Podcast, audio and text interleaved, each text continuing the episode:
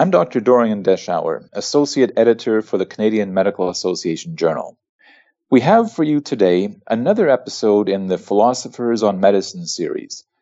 In this episode, Jonathan Fuller interviews Dr. Jeremy Simon, emergency medicine physician and bioethicist at Columbia University in New York City. They chat about diseases. Are they part of a natural world, or are they a construct created by humans? There are interesting arguments to be made on both sides of the discussion. Dr. Simon wrote an accompanying humanities article published in CMAJ, which you can find on our website. We hope you enjoy this conversation. I had a cold last winter, and so did countless other people. We had sore throats and runny noses, and maybe even a cough. At first glance, it seems hard to deny that the common cold is real, but that's exactly what a disease anti-realist would deny, and there are some philosophical arguments to back them up.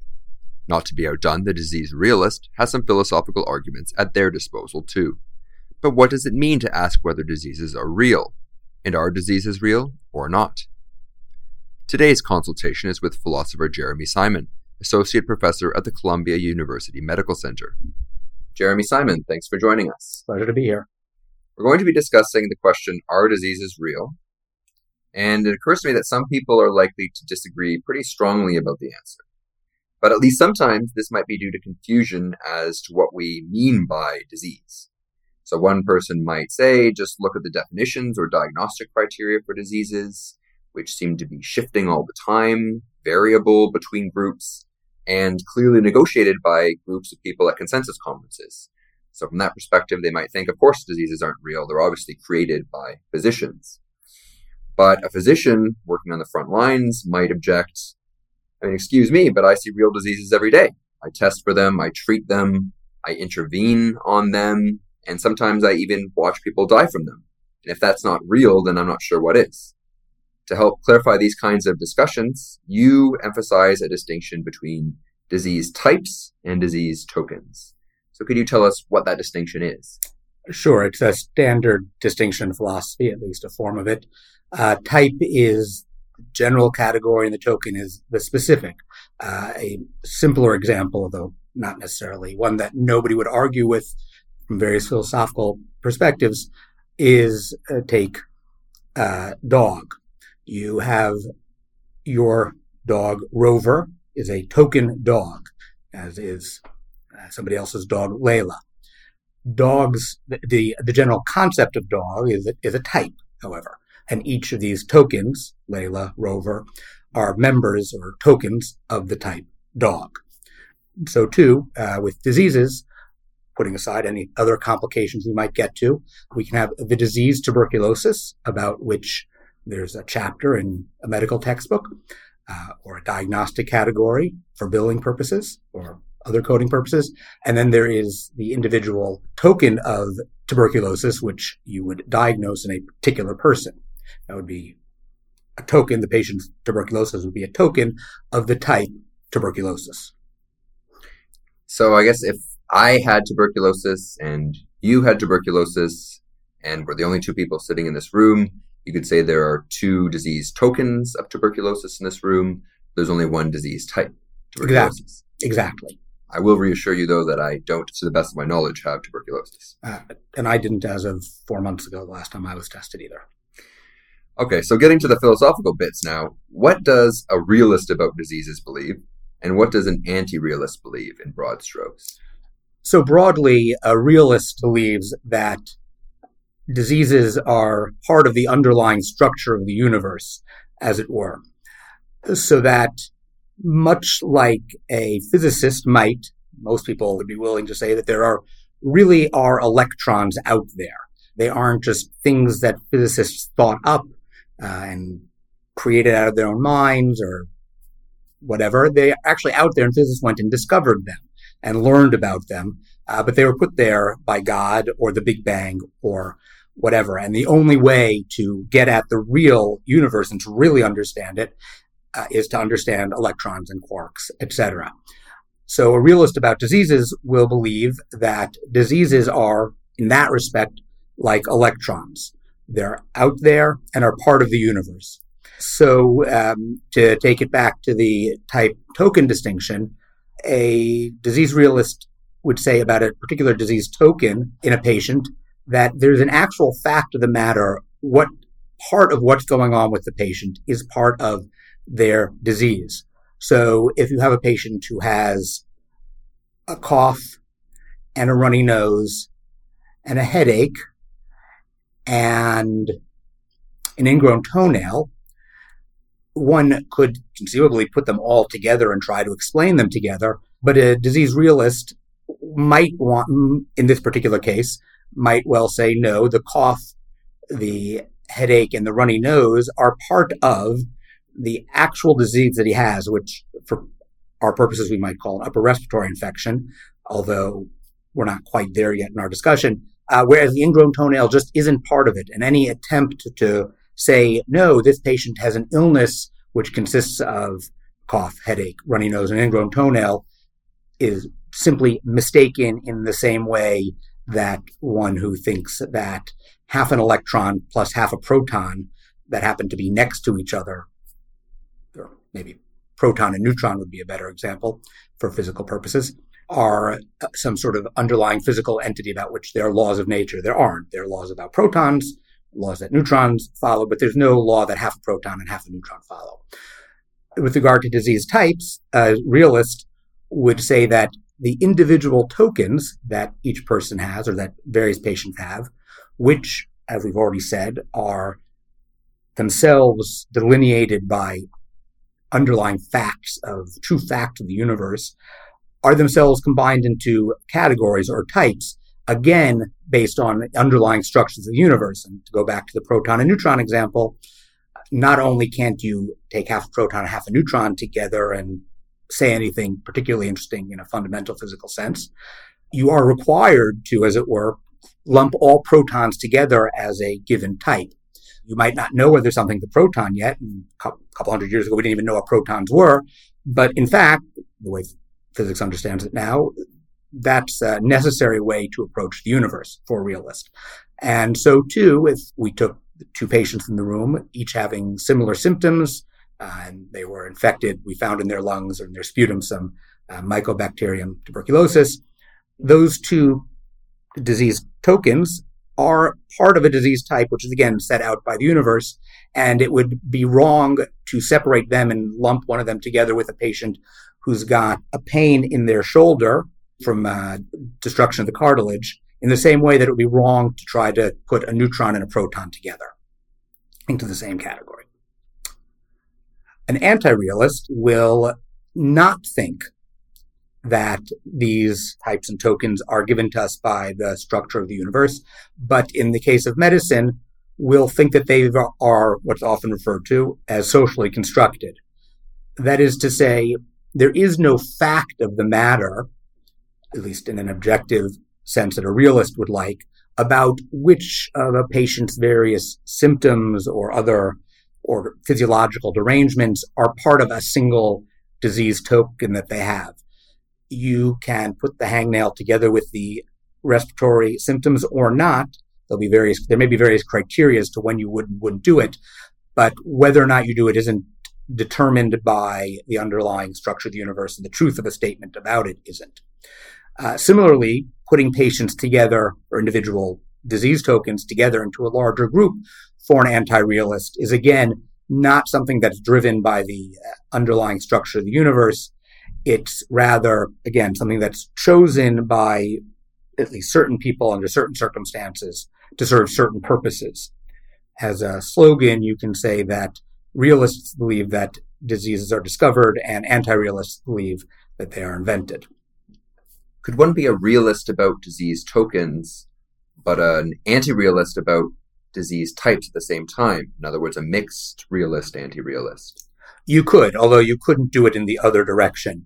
But in the direction that you ask about realist about tokens and not about types, you could.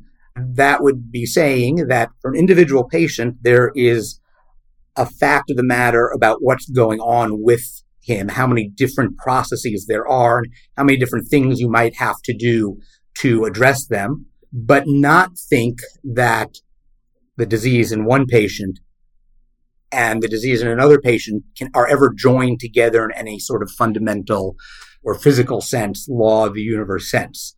They can be grouped together in various ways to serve various purposes, but the entities, the diseases that you're grouping together, the individual ones, are delineated objectively. In the case of rabbits and dogs, it seems pretty clear what we mean when we say that those animal tokens are real. They're living, breathing, fleshy things. But for the disease token realist, what exactly is a disease token? Yes, that's a problem for the disease realist. Perhaps one of the biggest problems for them is what sort of thing is a disease token? The most naively appealing approach to it would be to say that they're actually a sort of a thing that enters into the body, which you could think of, or which the best example of perhaps is the sense that diseases are an evil spirit, the old idea, that diseases are an evil spirit that enters the body. And it was this evil spirit was the disease token, and it entered your body, and now you had whatever it was, epilepsy. But that means that the disease is actually something that you could remove from the person. And while in some cases it might seem that we could remove all of a tumor from a body, even then we are still removing, we're taking out part of the disease part of the person. The tumor cells were still the person's cells, they were just diseased cells. And if you go anywhere beyond something like that, it's even harder to imagine what it means to take the disease and hold it outside the body, and you could put it in and take it out. And when it's in, the person has the disease. When you take it out, they don't. So that's not really a feasible approach. So you have to go to somewhat more abstract ways of thinking about diseases. And I think there are three main ones. One is to think of a disease as a bundle of signs and symptoms that a patient may feel or display. And these are a fairly high-level macroscopic thing. Some of them are even subjective, the symptoms, that is. The signs are usually things at a fairly high level, although one might include in signs something like anemia, which is at least at a much lower level, loss of blood cells. A second way of approaching it is to think of a disease, or to conceive of a disease as being an underlying physical state of an organism. Where the level at which you look at that underlying physical state can be defined differently depending on how you're approaching it. It might mean you might have to go down to the molecular level or the atomic level or the cellular level. But that's another way to conceive of a disease. And the third way is to conceive of diseases as a process, which is to say that it's either looking at it at the signs and symptoms level or the underlying state level, but you can't look at it as a given moment. You have to see the process develop over time and change in the patient's experiences or symptoms, signs, or their physiological state. Those are the three main ways that one might define a disease token as a realist. What is one of the more plausible arguments for realism about diseases out there? So I take it that the most plausible, strongest argument for the realist is what's often called the no miracles argument.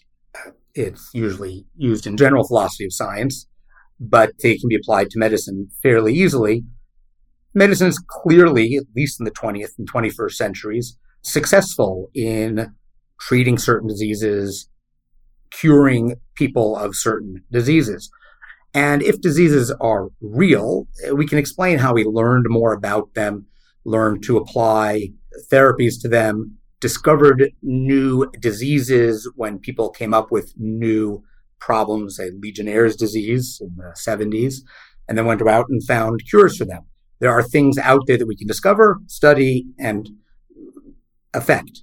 For the realist, it becomes, as the name of the argument suggests, a miracle that we were able to do any of this. If these aren't real things out there, if these are just socially constructed entities, then how is it that we were able to find a cure, one drug that treats so many different people with the same disease, if the only thing that connects these people is some decision out there, as opposed to some underlying biological fact of the matter? Of course, there are responses to the no miracles argument. It's hardly, as just as with any philosophical argument, hardly dispositive. Just as Legionnaire's disease was only a category that appeared in the second half of the 20th century, there are other categories of disease that seem to come and go. And likewise, our understanding of particular diseases has also changed over time. So couldn't one object that, well, look, if we do in fact aim for a correct understanding of diseases and correct disease categories, then we must have gotten it wrong lots of times in the past because our understanding and our disease categories have kept changing. And thus, what's to stop us from worrying that we might be wrong now, that our current disease categories and our current understanding of diseases might be incorrect? Well, there is nothing to assure us of that. But the disease realist, and in this he's in a somewhat better position than the general realist, doesn't really have to worry about that. First of all, there's no commitment to the fact that our current 21st century medicine is exactly right. And second of all, the disease realist won't say that every disease necessarily that we use now is real, that is to say, is the correct perception of the medical truth of the matter. All that he needs to say is that the ones that we're successful at treating, we have evidently identified correctly, and it is that correct identification that has allowed us to treat them. And those that we are not yet able to treat and haven't really cracked, perhaps we are wrong in identifying them as a disease. And we'll discover later on that they don't form a group. So, if I'm understanding you correctly, the disease realist doesn't have to claim that we're currently correct about all our disease categories and all our disease tokens, but they do hold that the best explanation for some of the success of some of our disease categories and understandings of disease is best explained by the reality of these tokens and these categories. Yes, exactly. Although perhaps they might not put all the sums that you put into that sentence. I think they think it's the best explanation for our successes. Perhaps not all of them, but by and large, it's the best explanation, which is why that's often referred to as inference to the best explanation. The anti-realist, on the other hand, believes that even in those cases where we're successful at, let's say, intervening on disease and curing or treating disease, there's another explanation for why we're successful that doesn't rely on the reality, the underlying reality of those disease tokens and categories. Is that right? The first thing they might do, and this didn't actually rely on what we've been saying until now, is they might deny that the apparent progress is actually progress. Again, I'm not going to make that argument here, but how do you measure this progress? What is it, progress? If you're measuring progress by lifespan, a lot of it had to do with decreased infant mortality, not much of which I suspect had to do with identifying real diseases and much more to do with general hygienic and nutritional improvements, which don't rely on disease realism. So you have to define what the progress is that you've been making, and then you have to really demonstrate that it relies on disease realism. The other thing that they would say is, and this would be particularly somebody who takes what I would call medical instrumentalism, is to say, well, no, there aren't real structures out there, but we designed these disease types that we identified. We identified and designed them specifically because they do allow us to progress and identify and to understand what's going on in the world best. We could have done it in any way. It turns out that there are better ways and worse ways. There's nothing underlying that forces us to structure it in a particular way, but there are better ways and worse ways, and we've chosen better ways because we tried really hard. And that has allowed us to help people feel better and to get rid of their diseases in the way that we define them, even though we aren't identifying real diseases. That explains how the anti-realist might account for the success of medical science, or the alleged success of medical science according to some of the disease realists. But what would be one of the positive arguments in favor of anti-realism about diseases? Why might someone find that view to be plausible? Well, as you recall, I said that realists have a bit of a problem in identifying what a real disease token is. And the truth of the matter is also in identifying disease types. Although I didn't use the term, disease realists basically are saying that diseases form in natural kinds. And the interesting thing is that anti-realists, by and large, don't seem to come up with many very strong arguments, in my opinion.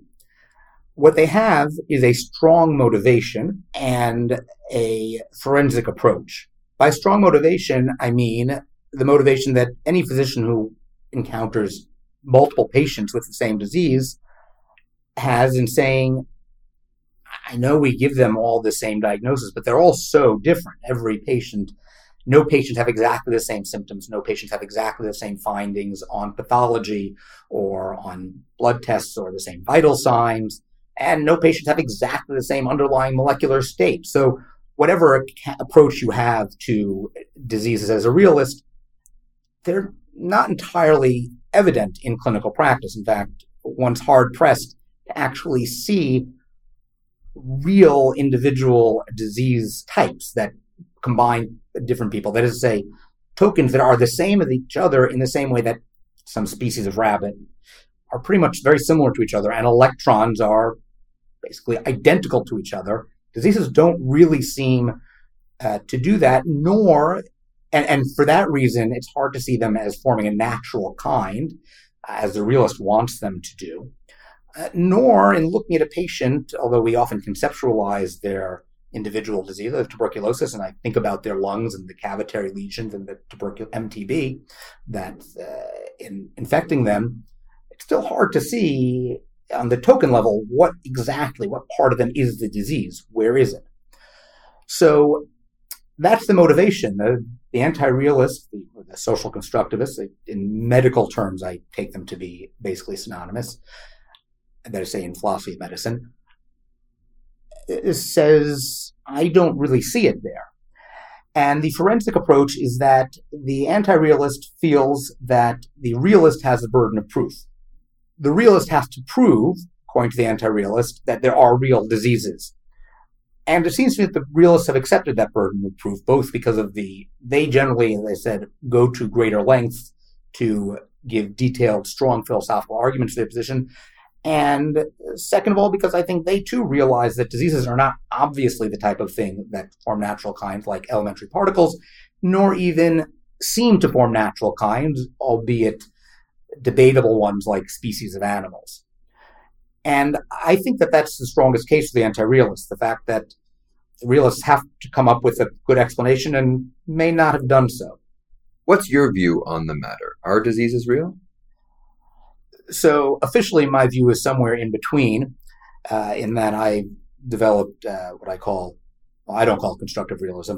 Ronald Geary calls it constructive realism, and I apply it to medicine, whereby we do construct diseases, but we are limited in the disease types that we can construct by the underlying nature of the world, such that it doesn't give a unique way of approaching medicine or physics, but it gives a limited number of ways and allows you to kind of split the difference.